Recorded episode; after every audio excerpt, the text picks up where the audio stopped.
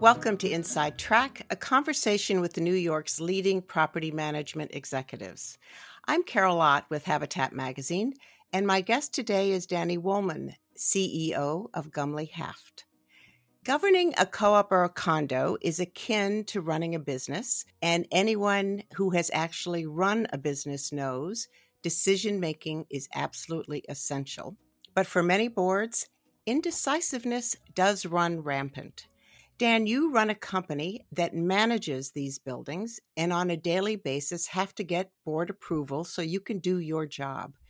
How do you turn a board's no decision or not making a decision into an action item so that you can do your job? A big part of our job is moving projects along, getting boards to understand the significance of those projects, getting boards to understand the significance of preventative and ongoing maintenance, and getting them to understand that they have to make decisions, you know, relating to maintaining the building and doing it on an ongoing basis. And what seems to be the difficulty in getting them to understand that? I think part of it is boards don't always look at their responsibility as running a business. So it is their home, and there's clearly a division between it being your personal residence or your home and it being a business as well. And I think sometimes that line of your home and a business gets blurred. People have to look at it, I think, as if it's if you lived in the suburbs and it was your own home and your home needs maintenance, whether your roof is leaking or your roof is 20 years old and needs more maintenance, or your heating or air conditioning units in your home need more maintenance. It's no different than if you're sitting on a board and running an apartment building. The one difference, though, is that if it's your own home, if you're the decision maker or you might have a family who all decides together, you can say, yes, we're going to repair our roof so that we don't have more damage. If you're on a board, you have a whole building full of residents who may or may not understand what is involved and may or may not want to pay for it. Their bubble is their apartment, not the building. So, how does the board circumvent that bubble mentality. I think that's correct. People sometimes do look at it as a bubble. Boards have to understand that they have a responsibility, a fiduciary responsibility to the building at large.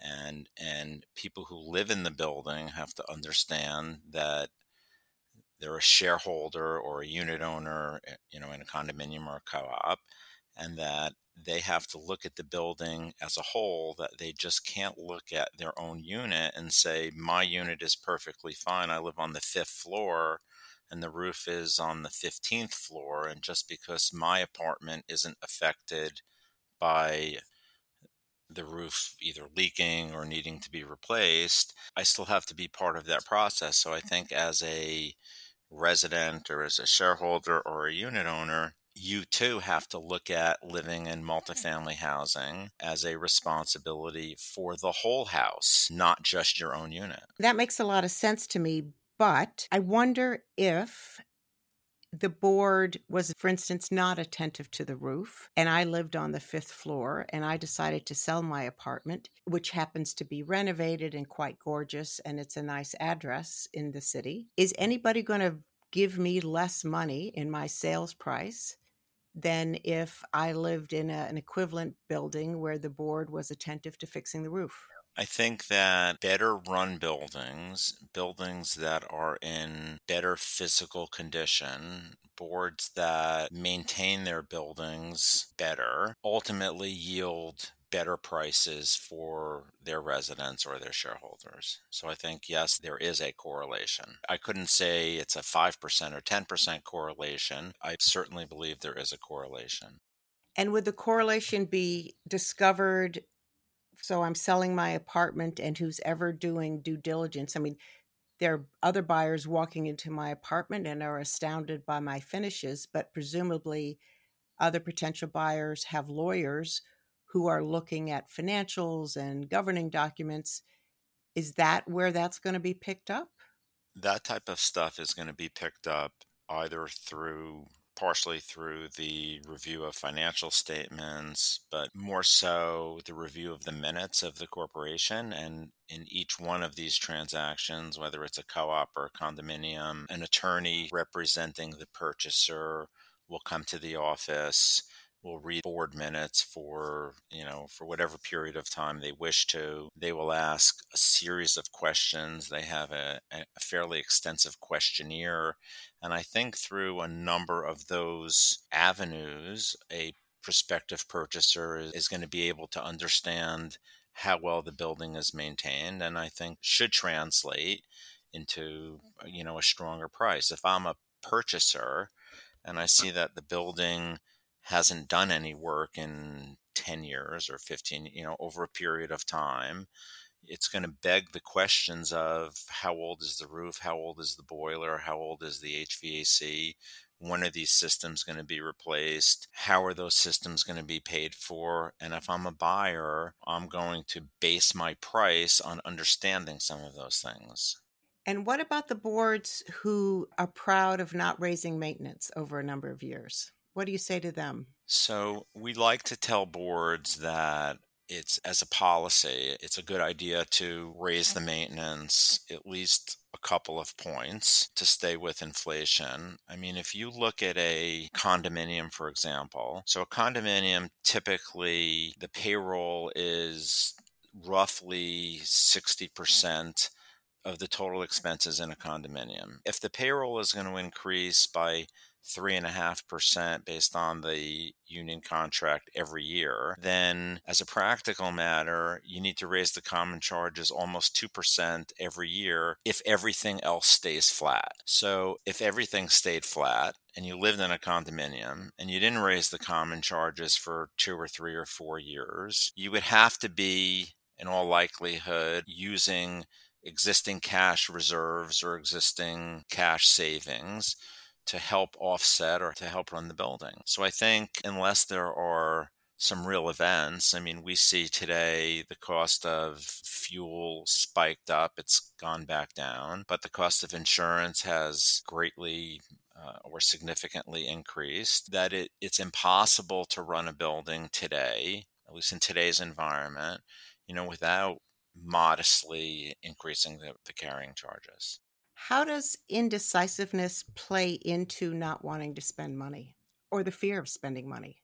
So, boards that might be indecisive about that, and boards that sort of look at this stuff more as a, for I guess lack of a better term, a popularity contest, they will end up ultimately putting the building in a position where the building will need a large increase in carrying charges to cover their expenses. So if I'm in a, you know, using the example I was using before, if I'm in a condominium and everything stays flat and the wages continue to go up and I'm 4 years later I'm going to need maybe 6 or 7 or 8% increase just to cover what I didn't cover over the last three or four years. So I think that boards that are indecisive put themselves in that position, at least with respect to the carrying charges. I think boards who are indecisive about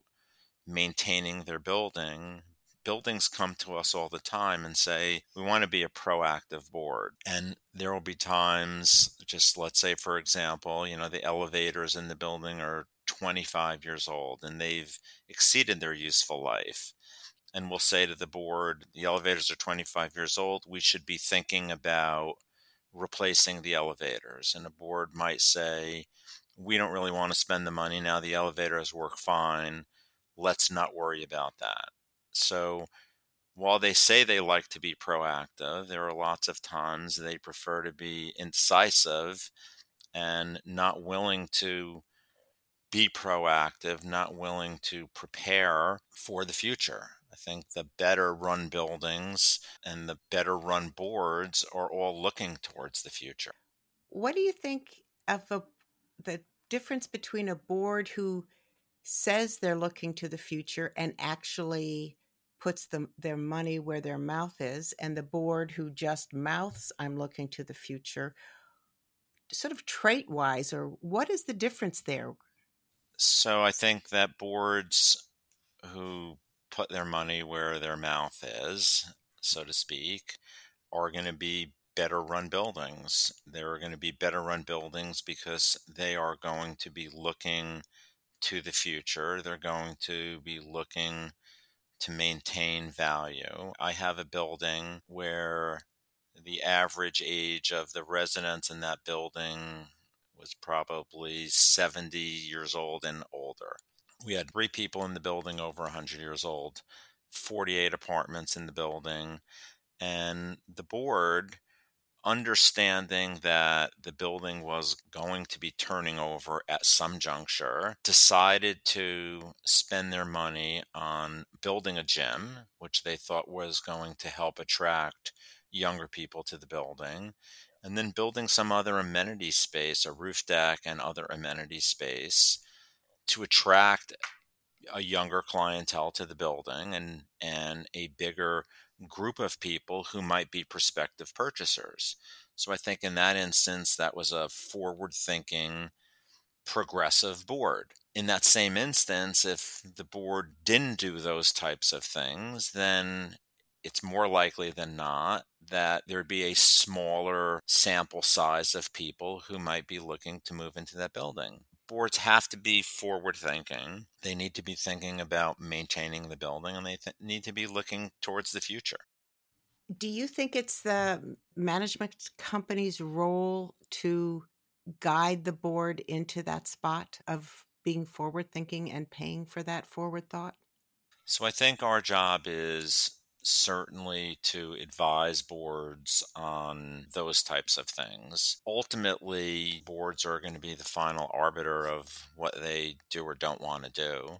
But I definitely see our role as one that advises boards on A, what other buildings are doing, B, how to add value, C, forward thinking, being proactive. All those types of things are things that we should be doing it must be incredibly frustrating to take on a client who isn't going to follow your lead. Yes, it is a little bit frustrating, but at the end of the day, like any other business, you know, the client is going to do what the client believes is in their best interest.